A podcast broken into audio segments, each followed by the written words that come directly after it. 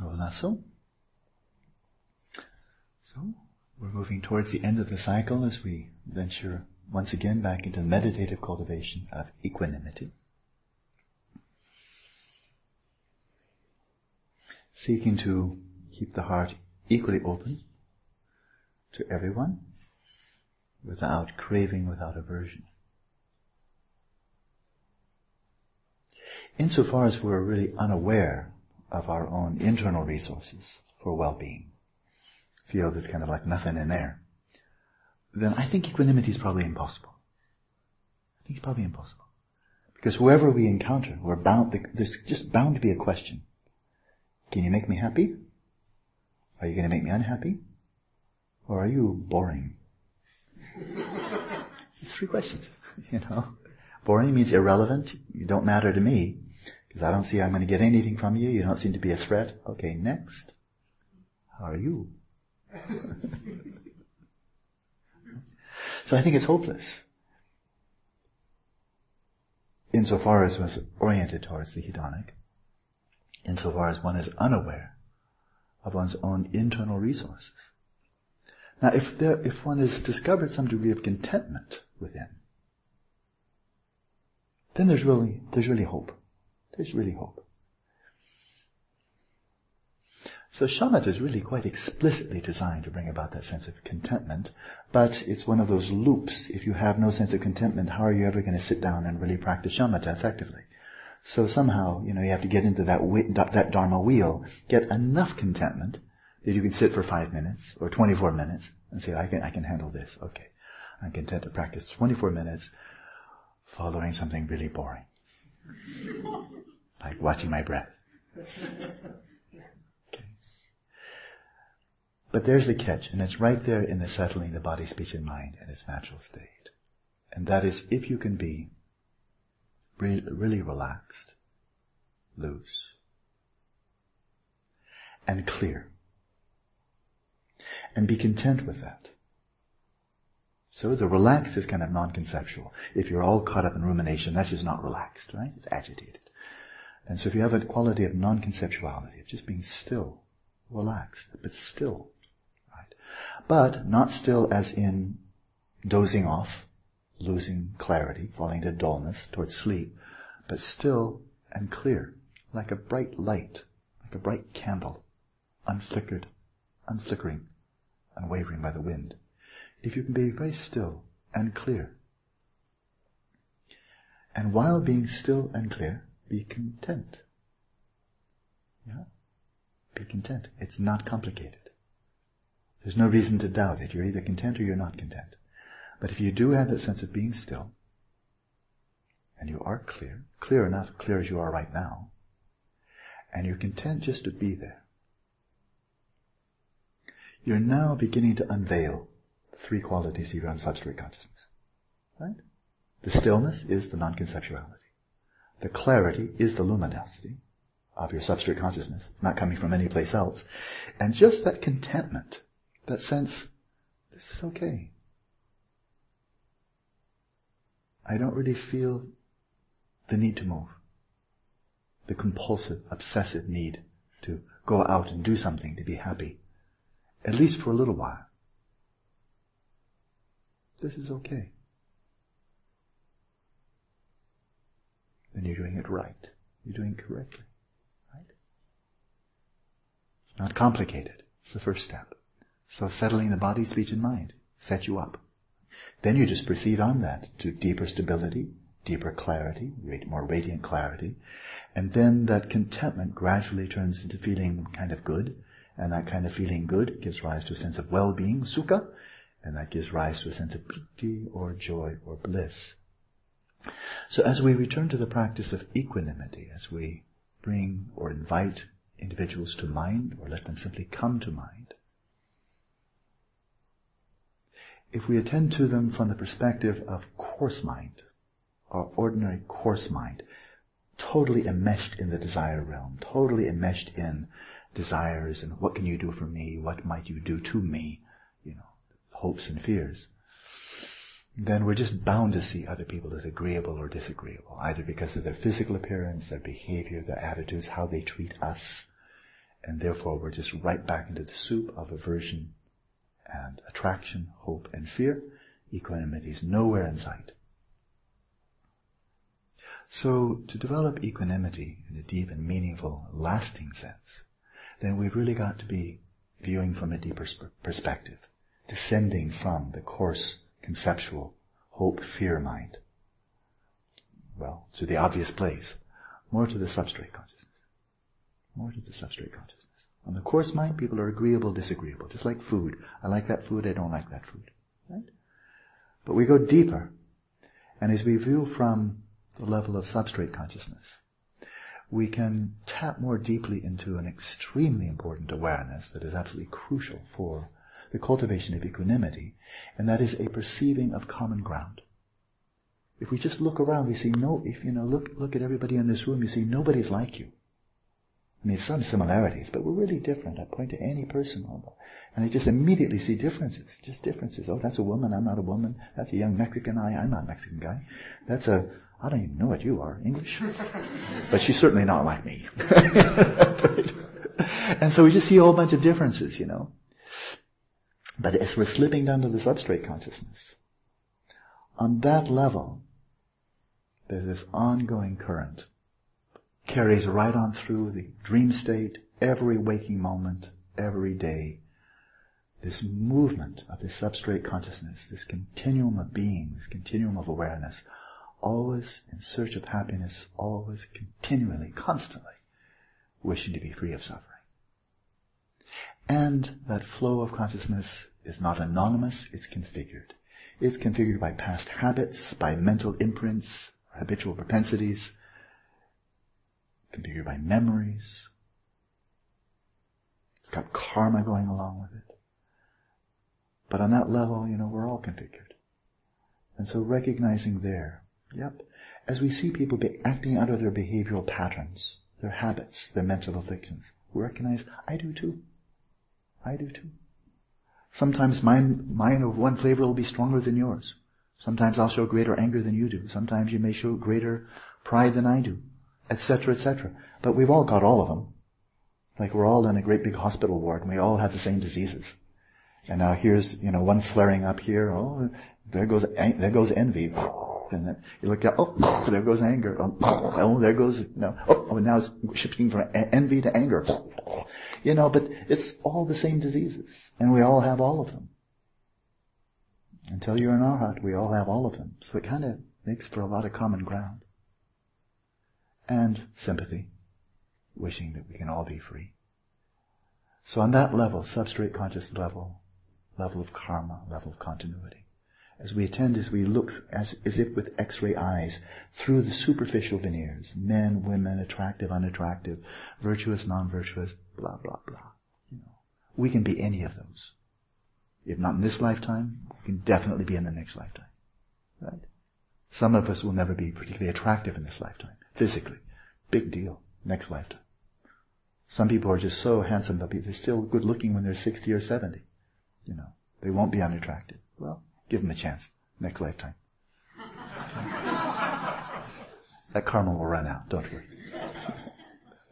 And since all the mental addictions are there, they can erupt at any moment. Just catalyze them. Catalyze them.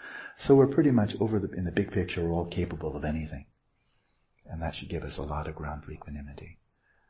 But then, of course, equanimity is not simply an aloof indifference, not simply an evenness, but an evenness of caring and so if we, as we shift from the coarse mind to the subtle mind, subtle mind we see the common ground. The grounds for empathy, which I really emphasized yesterday. But that's not quite enough. It's kind of like if you're out in the ocean, you know, a, a ship just sank, and you're among the hundred people on the ship, and you're all just kind of treading water. Out in the middle of the ocean. And the ship just went and you look around, a hundred people all treading water. You can feel a lot of equanimity for them. You know, some people might tread a little bit longer, some people a little bit long, a bit shorter, but overall, you're going all to the same place. Blah blah blah blah blah blah blah. You know, so equal. You know, I mean, really, do you really want to be the last person up? You'd even be lonely. You'd not only be dying, but you'd be lonely. And that's when you win. You know, you're the one that stays on top the longest. So even, even if you win, you lose. Right? Because you're all going down. So that would give equanimity, but kind of a hopeless equanimity. Like, I feel equal sympathy for you. You're not a very good swimmer. You're a little bit better. You're quite good. You're going down first, second, third.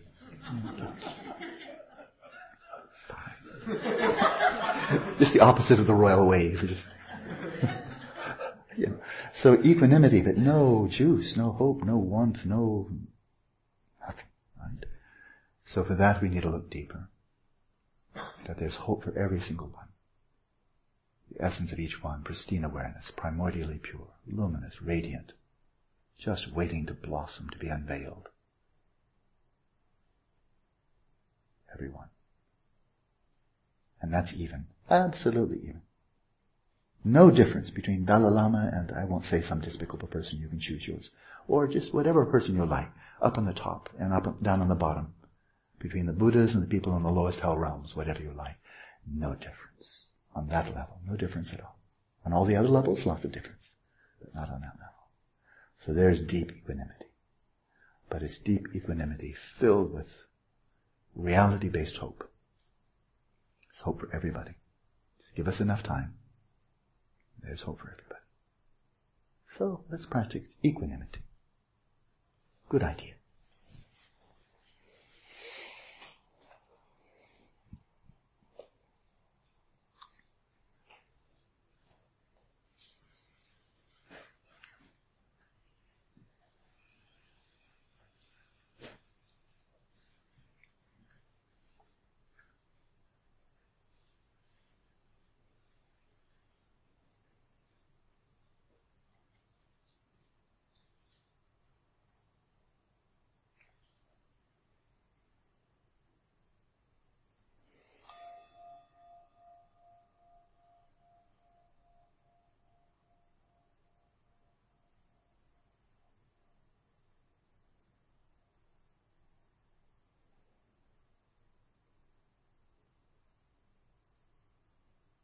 It's always a question of balance.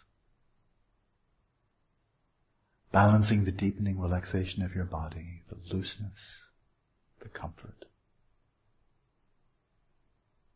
with a sense of vigilance.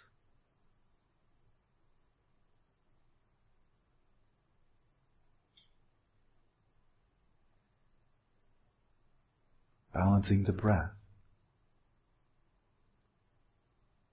Releasing all effort to keep it running, but also releasing effort to restrain it in any way.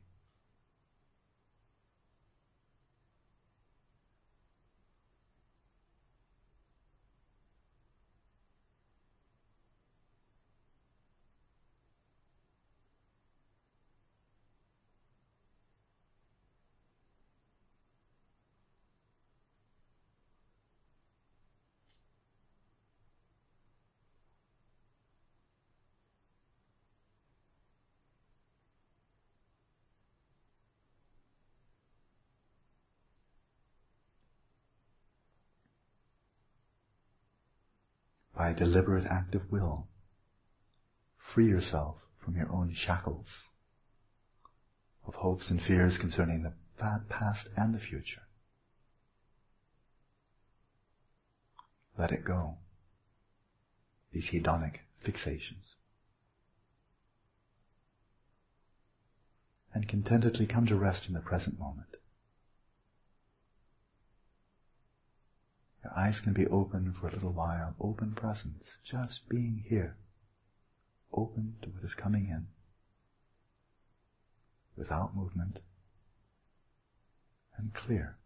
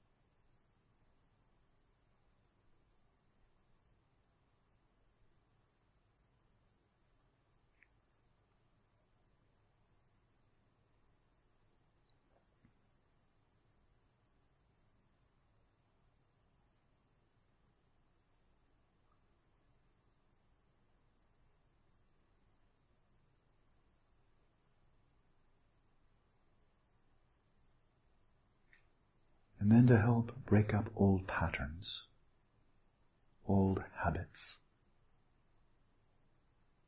You may, if you wish, bring to mind a person for whom you have felt and perhaps continue to feel strong attachment, a sense of hope.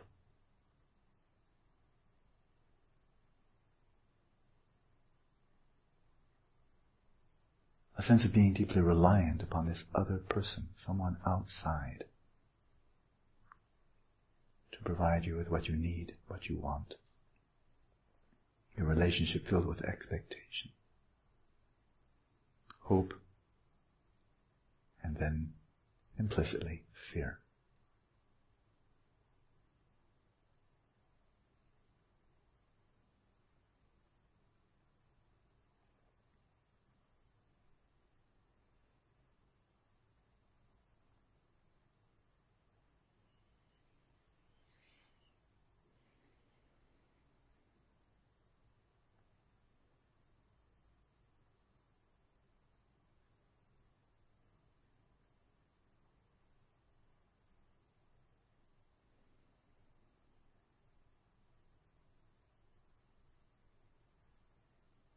Allow the attachment to arise as you attend to this person with your coarse mind, your hedonic mind.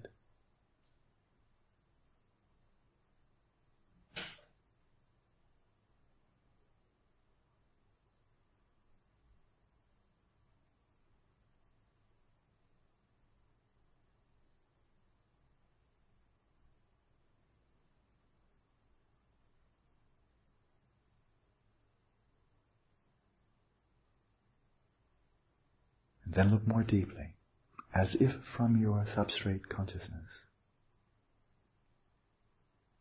In any case, look more deeply until you see the common ground, until you see someone essentially just like yourself, with whom you can deeply empathize from your core.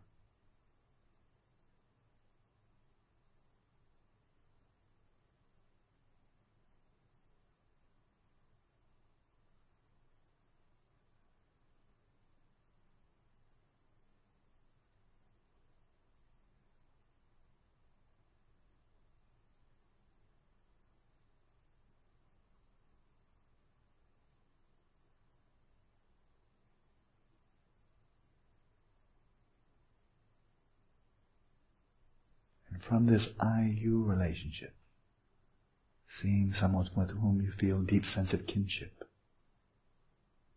breathe out, breathe in.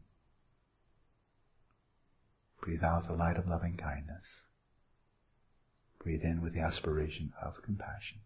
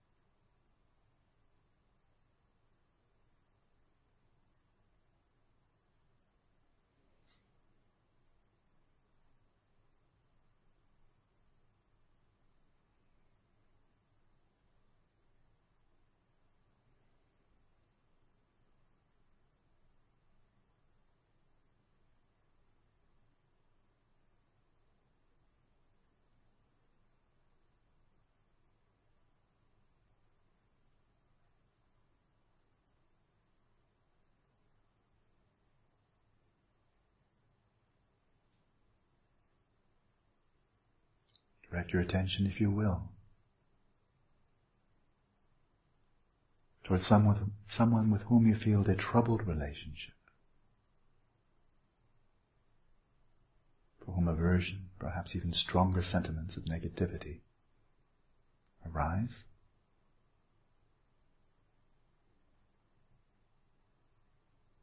Allow that aversion to occur, to be experienced.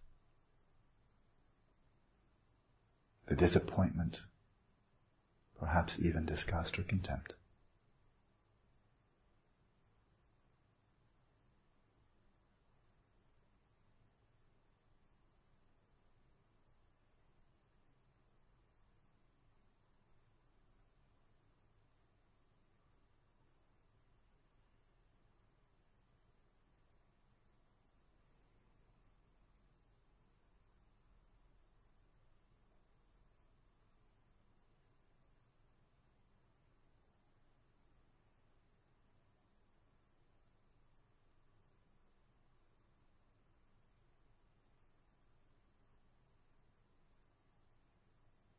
Then look through the appearances until you've probed deeply enough that you find someone just like yourself. The same aspirations, the same hopes and fears. The same wish for happiness and freedom from suffering.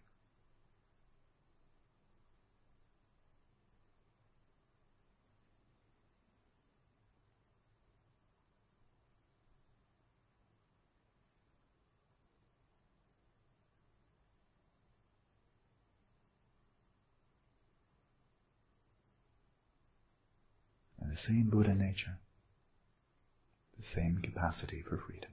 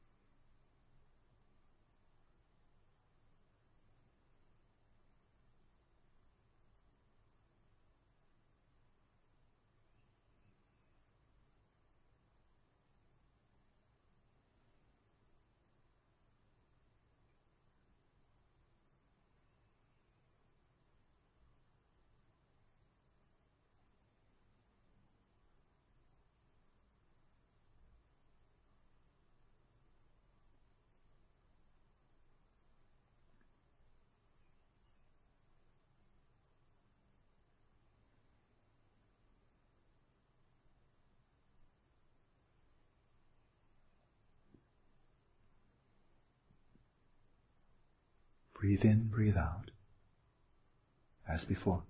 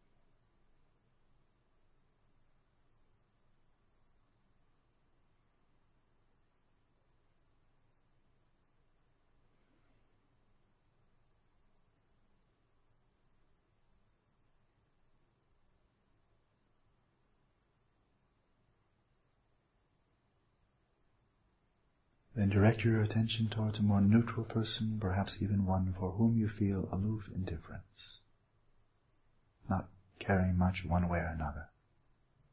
Bring this person vividly to mind.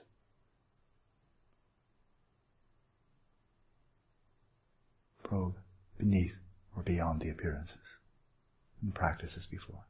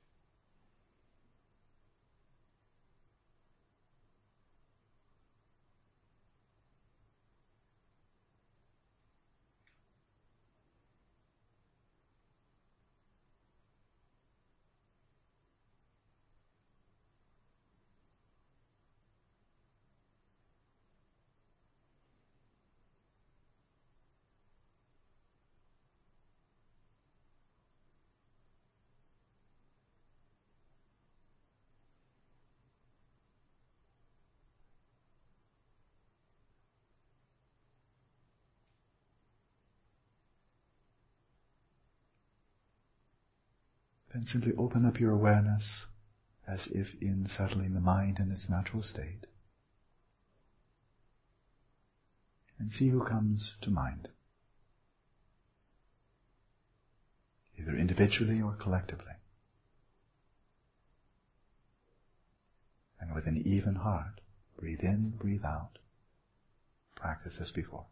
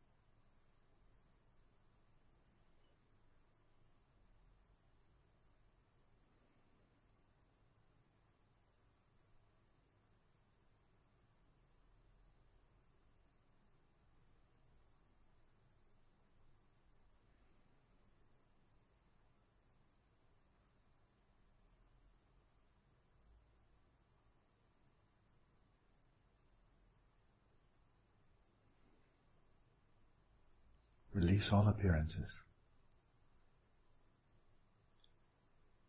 And in stillness, in quiet, and in contentment, rest your awareness right where it is, knowing